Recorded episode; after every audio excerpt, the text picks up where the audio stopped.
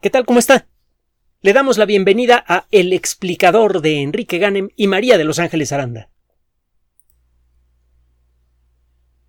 La única forma que tenemos de entrar en contacto físico con la realidad es a través de nuestros sentidos.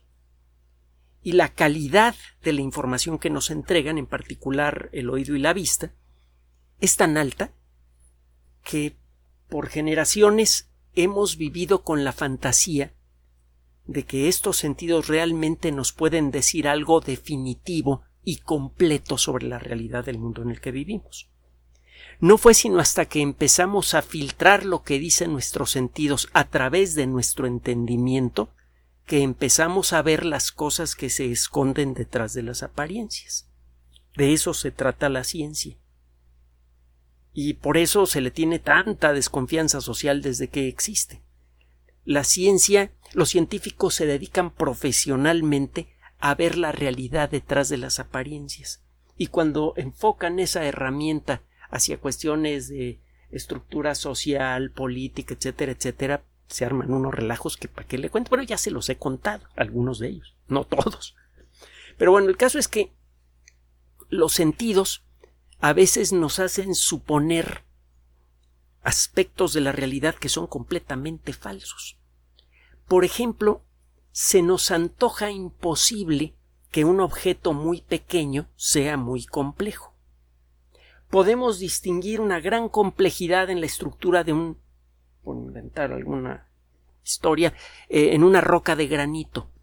Encuentra usted muchos granos diferentes hechos de tres minerales diferentes, de cuarzo, alguna variedad de feldespato y alguna variedad de mica. Si usted ve con una lupa verá que la forma de cada uno de esos cristales es diferente y forman una malla muy intrincada, muy compleja y eh, completamente caótica de minerales. Ve usted una gran cantidad de detalle.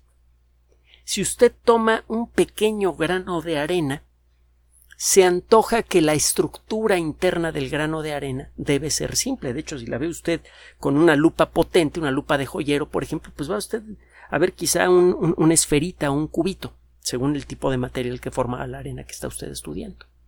Mientras más chicos son los objetos, más simples se hacen. Eso es lo que dicen nuestros sentidos. En el siglo XIX habíamos acumulado suficiente conocimiento como para empezar a revelar aspectos de la naturaleza, tanto teóricos como prácticos, que escapaban por completo a nuestros sentidos. Las estrellas por mucho tiempo pensamos que eran puntitos, eh, agujeritos en una bóveda que cubría la Tierra y que estaban relativamente cerca de nosotros. En la primera mitad del siglo XIX y utilizando técnicas de triangulación o paralaje, fue posible medir la distancia de algunas estrellas y resultó ser espantosa. De hecho, ya sabíamos que las distancias dentro del mismo sistema solar son titánicas.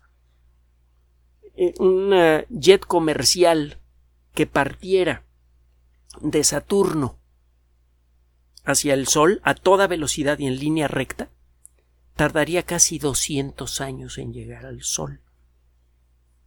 Para ese entonces ya se conocía la existencia del planeta Urano, y en la segunda mitad del siglo XIX y utilizando matemáticas fue posible descubrir a Neptuno. Están mucho más lejos que Saturno. El sistema solar es fantásticamente grande, inacabablemente grande. Y resultó que el sistema solar es como un grano de arena en relación al océano cuando lo comparamos con las distancias intergalácticas. Realmente eh, fue una sorpresa para muchos, aunque no para todos, el descubrir el tremendo tamaño que tiene el macrocosmos. Y lo mismo empezó a ocurrir hacia el microcosmos. Para principios del siglo XX, y de nuevo con matemáticas, y basándose en un hecho que puede ser observado con un microscopio de juguete, literalmente con un microscopio estudiantil, Einstein demostró que los átomos existen. La idea de los átomos ya tenía la cabeza de los químicos pues, con unos 200 años, pero no podían demostrar la existencia de los mismos. Y Einstein, con, eh, con unos cuantos numeritos, eh, su talento, desde luego, y con las observaciones que fueron realizadas primero por un eh, botánico inglés, el señor Brown, logró demostrar que la vibración que se ve en partículas de polvo, granos de polen y otras cosas más que flotan en agua cuando las ve usted al microscopio es consecuencia del impacto cambiante de millones de moléculas de agua en distintas direcciones. Basándose en eh, las características de este movimiento browniano, Einstein ofrece una serie de fórmulas que permiten calcular el tamaño de las moléculas de agua y, por extensión, el tamaño de los átomos. La idea teórica la ofrece Einstein, un químico, eh, Perran, hace los experimentos inspirados por la teoría y descubre que efectivamente existen las moléculas de agua y que los átomos que las integran tienen alrededor de una diez millonésima de milímetro de diámetro. El tamaño tan vastísimamente pequeño de los átomos resultó tanto o más apabullante que el, el descubrir el enorme tamaño del macrocosmos. Es fabulosamente pequeño un átomo. Lo que no sabían los investigadores en, en 1905, que fue cuando Einstein publicó ese trabajo, es que el descubrimiento del abismo del microcosmos apenas estaba comenzando. Pocos años después, y gracias al trabajo de Ernest Rutherford, un titán de la ciencia, un tipo de más simpatiquísimo, grandotote, eh, muy deportista, para que no digan que los científicos son todos ratones de laboratorio que se, que se la pasan agachados con sus batas eh, eh, siempre con, color de, de, lagartija capulqueña y que nunca pueden entrar en contacto con el sol porque se secan. Bueno, este caballero descubrió evidencia incontestable, de nuevo apoyándose en experimentos y en matemáticas, que los átomos tienen un núcleo con carga eléctrica positiva y una nube de cosas negativas a su alrededor. El núcleo resultó ser fantásticamente pequeño. El núcleo de un átomo típico mide como una diez milésima del diámetro del átomo, una diez milésima de diez millonésima de milímetro como parte de los mismos experimentos, Rutherford demostró la existencia de una partícula que existe en el centro de los átomos, el protón, que tiene carga eléctrica positiva. Fue gracias a él que descubrimos que la, la única diferencia entre un átomo de plomo y un átomo de oro es en el número de protones que hay en el núcleo. Y fue de hecho Rutherford la primera persona en cambiarle de manera intencional el número de protones al núcleo de un átomo fue la primera persona en conseguir la famosa transmutación de los elementos que buscaron sin éxito los alquimistas por siglos hirviendo orina y haciendo otros trabajos verdaderamente horrorosos. Con aparatos mucho más limpios y, mucho menos apestosos, eh, Rutherford logró realizar transmutación de los elementos. Con esto demostró que el concepto del protón es real. Y un protón es como diez veces más pequeño que el eh, el núcleo típico de un átomo. un protón mide como la cien milésima parte del diámetro de un átomo. Va de nuevo, la cien milésima parte de una diez millonésima de milímetro. Si usted hiciera crecer un protón hasta que tuviera un diámetro de aproximadamente un metro, un átomo ocuparía todo el volumen del sistema solar hasta más o menos Saturno. El protón es vastísimamente pequeño. Y bueno, por un tiempo pensamos, siguiendo la lógica de lo que le comenté al principio de esta cápsula, que los protones tienen que ser cosas muy simples. Son muy chiquitas. No les cabe cosas complejas adentro.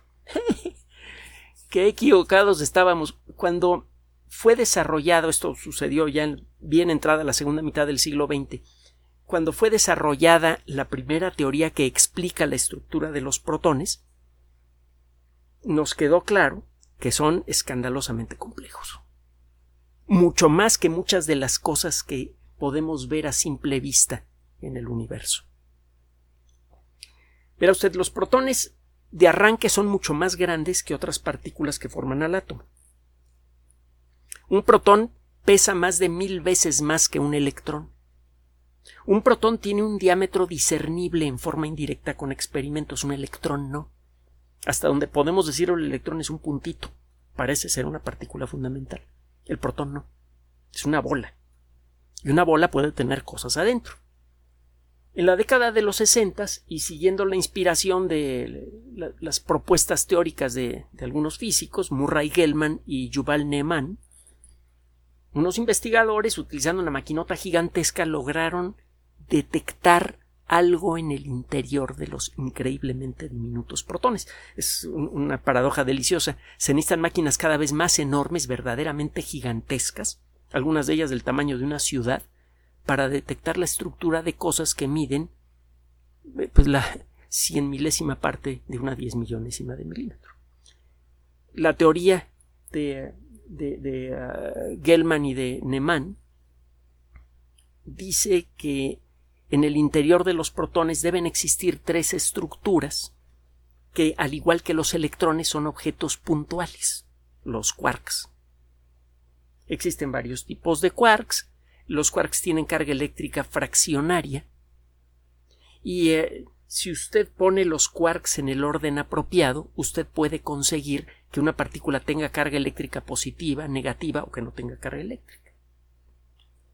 A estos quarks se les dieron nombres eh, caprichosos.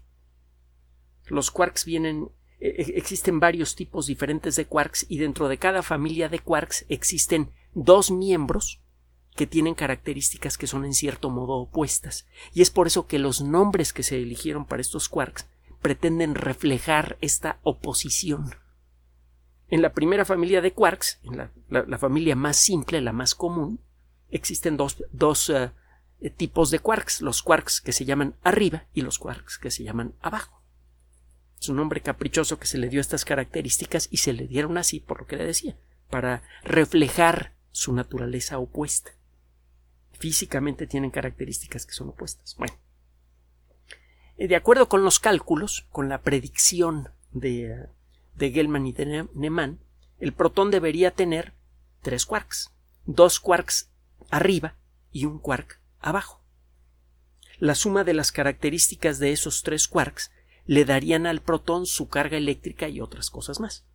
Ahora, para poder explicar las extrañas características de los quarks. La teoría decía, por ejemplo, que los quarks no pueden vivir solos. Los quarks viven en parejas y si usted, o en triates, o en, grumos, y si usted trata de separar a un quark de los demás, aparece una fuerza que se hace mayor al ir aumentando la distancia entre los quarks. Es exactamente lo opuesto a lo que ocurre con la gravedad, por ejemplo. La gravedad aumenta cuando disminuye la distancia entre dos objetos. Aquí la fuerza del, ligado entre quarks se incrementa según aleja usted a los objetos. Es un poco lo que sucede con dos pelotas que están unidas con un resorte. Si usted empieza a alejar las pelotas, empieza a sentir una resistencia cada vez mayor, la resistencia del resorte. Bueno, metafóricamente hablando, eso es lo que pasa con los quarks. Todo esto ha sido posible verificar con gran esfuerzo. Es claro que en el interior de los protones hay tres quarks y que esos quarks tienen eh, en términos generales las características predichas por la teoría. Debe existir, según la teoría, un mar de partículas alrededor de estos eh, tres quarks que actúan como una especie de pegamento cuántico que mantiene unidos a los quarks. A estas partículas se les llaman gluones. Eh, la palabra glue, G-L-U-E, en inglés significa pegamento gluón pues, es, un pegamentón, es una partícula que sirve, que actúa como pegamento. Bueno, pues entonces el interior de los quarks, de, los protones, es más complejo de lo que esperaban los físicos, pero parece simple, ¿no? Pues tiene usted una esferita con tres eh, quarks en el centro y alrededor una nube de gluones todos igualitos. Bueno, a la hora de hacer cálculos más detallados y de hacer observaciones más precisas, empezó a quedar claro que ese esquema esa propuesta para la estructura del protón no podía funcionar. Lo que sucede en el interior del protón es vastísimamente más complejo. Están apareciendo y desapareciendo continuamente quarks y antiquarks. Están apareciendo quarks y versiones de antimateria de, los mismos quarks. Al cabo de poco tiempo, esas dos formas opuestas de materia se aniquilan. Esto está sucediendo millones y millones de veces cada microsegundo en el interior de cada rincón del, protón. Sucede la cantidad de eventos de este tipo que suceden en un segundo es casi inmencionable.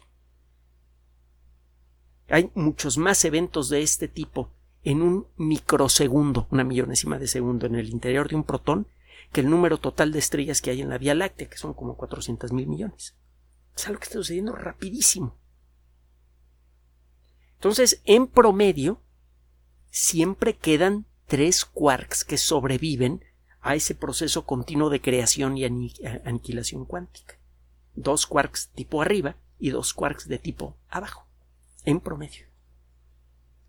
Esto le debe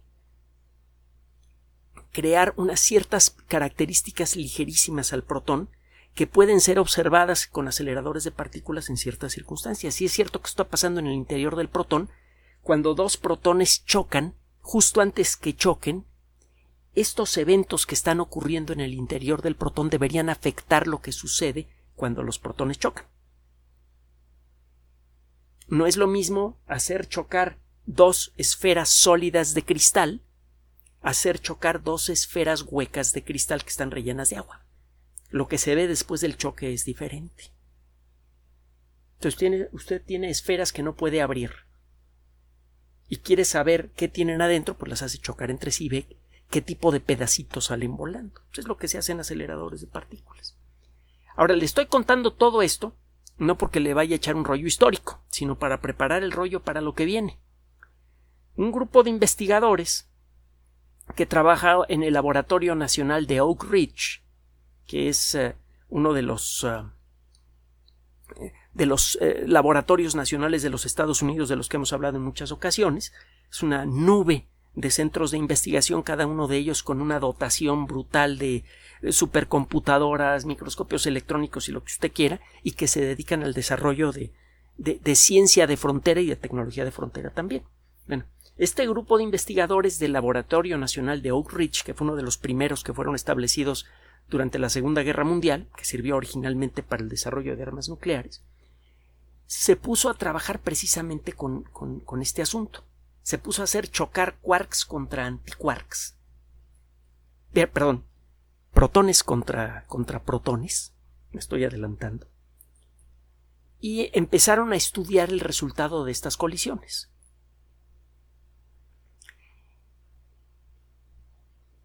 El proceso es bastante intrincado. El choque de estas de dos estructuras tan complejas como un par de protones eh, puede producir muchos resultados diferentes. Cuando usted hace chocar a dos canicas perfectamente sólidas de lleno, el resultado es muy parecido en todos los casos, un montón de astillas de vidrio más o menos del mismo tamaño. Si usted hace chocar dos esferas huecas de vidrio rellenas de agua, el patrón de chorros de agua que sale en cada colisión es muy peculiar. Tendría usted que estudiar muchas colisiones de ese tipo para empezar hacer cálculos teóricos que le permitieran decir, mira, para explicar estos patrones de, de, de, agua que estamos observando en estas colisiones, pues entonces las esferitas deberían ser deberían tener una cubierta de tantos milímetros de espesor, ser perfectamente esféricas y estar rellenas de agua sin burbujas. Tendré que hacer un montón de experimentos para conseguir esto. Y eh, echar un montón de matemáticas y utilizar muchas horas de supercómputo. Esto es lo que hicieron estos investigadores. Y con esto lograron revelar la realidad de una de las estructuras más complejas que existen en el universo actual. esta eh, imagen mental de los quarks y antiquarks que están apareciendo por millones de millones de millones cada segundo y que se están aniquilando muy rápidamente en el interior de cada protón acaba de ser confirmada con esta observación. Ya se había medio confirmado con otras observaciones, pero el trabajo que hizo este grupo de investigación logró hacer observaciones mucho más precisas de las consecuencias de este fenómeno. En el interior de los protones existe lo que se llama el océano de quarks. Están apareciendo y desapareciendo continuamente estas partículas como consecuencia de las características del espacio en el interior del protón. La mecánica cuántica, en pocas palabras, eh, lo que nos dice es que las partículas fundamentales del universo son consecuencia de las características del espacio en el que viven. Siempre hemos concebido eh, eh, a, los campos de fuerza como consecuencia de la existencia de materia. Viene usted a la Luna y la Luna genera un campo gravitatorio a su alrededor. En cierto modo, en la mecánica cuántica la cosa es al revés. Un campo, una zona del espacio con ciertas cualidades, acaba generando como consecuencia a una partícula. La partícula es una propiedad del campo, no es el generador del campo. Bueno, en el interior del protón, el espacio que hay tiene cualidades que favorecen la aparición y desaparición de antiquarks y quarks normales. Este océano de quarks debe estar cuidadosamente balanceado para que siempre en promedio existan dos quarks tipo arriba y un quark tipo abajo. A la hora de hacer cálculos, estos investigadores dijeron, bueno, para explicar los resultados que tenemos, deben estar apareciendo alrededor de 1.4 antiquarks abajo por cada antiquark arriba. Acuérdese que abajo y arriba son los nombres que se le dan a las a los sabores de distintos quarks y de hecho se utiliza el término para para referirse a estas propiedades. Son dos tipos de quarks diferentes que en cierto modo son complementarios y eh, uno se llama arriba, otro se llama abajo. Para cada partícula siempre existe una antipartícula, no importa de qué partícula se trate, protón, neutrón, electrón, eh, lo que sea, cualquier partícula fundamental del universo tiene en principio la posibilidad de encontrarse con una antipartícula. Cuando se encuentra una partícula con una antipartícula de su mismo tipo, los dos se aniquilan. Así funciona la antimateria. Bueno, lo que encuentran estos investigadores es que la versión de antimateria del quark abajo es 1.4 veces más abundante que la versión de antimateria del quark arriba. A la hora de ponerse a calcular supercomputadoras eh, eh, con estos números cuál debería ser la estructura del quark, el resultado coincide con lo que ellos observan en un acelerador de partículas. Con esto entonces, entre otras cosas, se está entendiendo mejor la naturaleza de esta partícula fundamental. Se puede entender mejor las fuerzas que están en juego en el interior de un protón. Esas fuerzas son descritas por una teoría que se llama cromodinámica cuántica y que tiene que ver con Murray Gell-Mann y todo, todo esto que mencionamos antes. Esto es especialmente importante para la física porque de todos los los rincones de la mecánica cuántica. La mecánica cuántica es una colección. Bueno, la mecánica cuántica eh, logró construir, partiendo de los principios mismos de la mecánica cuántica, una especie de tabla periódica de las partículas subatómicas, que se llama modelo estándar. Es una descripción de las características de todas las partículas subatómicas eh, posibles en el universo. Y bueno,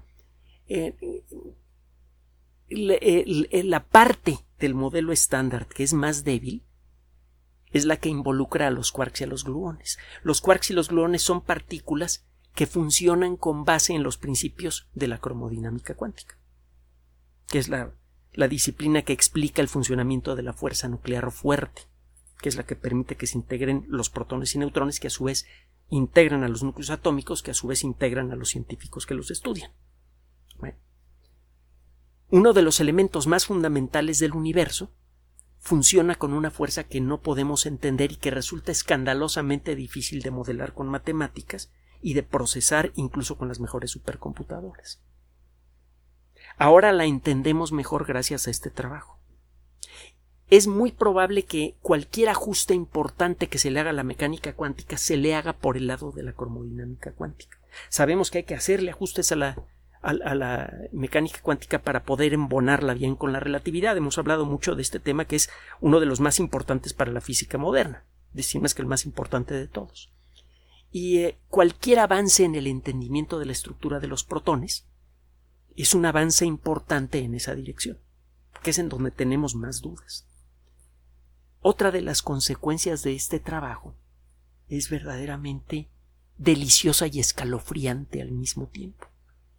Basándose en los modelos que permiten explicar las observaciones que hicieron estos investigadores, cada protón es en algunos sentidos más complejo que el universo que podemos ver. Verá, los protones, le decía yo, miden la cien milésima parte de una diez millonésima de milímetro. Es decir, miden una millonésima de millonésima de milímetro aproximadamente. Son escandalosamente pequeños. Y los quarks que los integran son aún más diminutos. Si usted hiciera crecer un protón al punto de que pudiera ver a esos quarks, aunque fuera como puntitos pequeños, tendría que hacer que el protón se hiciera más grande que todo el universo observable. Adentro de ese protón gigantesco que habrían todas las galaxias que han sido observadas alguna vez. Y todo el volumen del interior del protón está ocupado con este mar de partículas y, y antipartículas que están apareciendo y desapareciendo continuamente. A diferencia de lo que sucede con el universo, con el macrouniverso, cada centímetro, cada ultramicrocentímetro cúbico de este microuniverso está lleno de actividad, de un hervor de materia y antimateria, de, cuyas características depende la existencia del protón. Y bueno, ya le dije usted que el protón es fundamental para la integración de toda la materia normal del universo.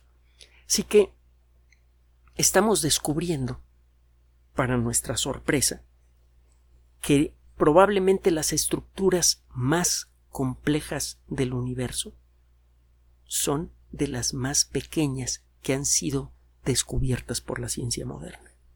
Un objeto que mide una millonésima de millonésima de milímetro podría ser casi infinitamente más complejo que el macrocosmos que hemos estudiado desde la época de Galileo. Antes de concluir esta cápsula, personalícela. Dese cuenta que en el interior de su cuerpo hay aproximadamente 100 millones de millones de células y que en el interior de cada, de cada una de sus células caben muchos cuatrillones de protones muchísimos. Y piense ahora que en el interior de cada uno de esos protones ocurren eventos mucho más ricos y complejos que todos los que se pueden ver a simple vista en todo el cosmos. Toda esa vastísima complejidad interminable se reúne para integrar lo que es usted. Por favor, si en algún momento en el futuro se llega a sentir algún sentirse un poquito deprimido, deprimida, piense en esto. Cualquier pequeño rincón de su cuerpo es, en un sentido muy claro y físico directo, más vasto, más complejo y más maravilloso que todo el cosmos. Gracias por su atención. Además de nuestro sitio electrónico www.alexplicador.net, por sugerencia suya tenemos abierto un espacio en Patreon, el explicador Enrique Ganem, y en PayPal, el explicador patrocinio por los que gracias a su apoyo sostenemos este espacio. Puede usted descargar gratuitamente estos audios en formato MP3 en Spotify y en iTunes como El Explicador sitio oficial y en SoundCloud como El Explicador y con formato de video en YouTube en El Explicador sitio oficial. Recuerde nuestras redes sociales de siempre, Twitter Enrique-Ganem y en Facebook Enrique Ganem sitio oficial, El Explicador y los grupos que usted ya conoce. Finalmente, El Explicador siempre somos María de Los Ángeles Aranda y Enrique Ganem. Gracias.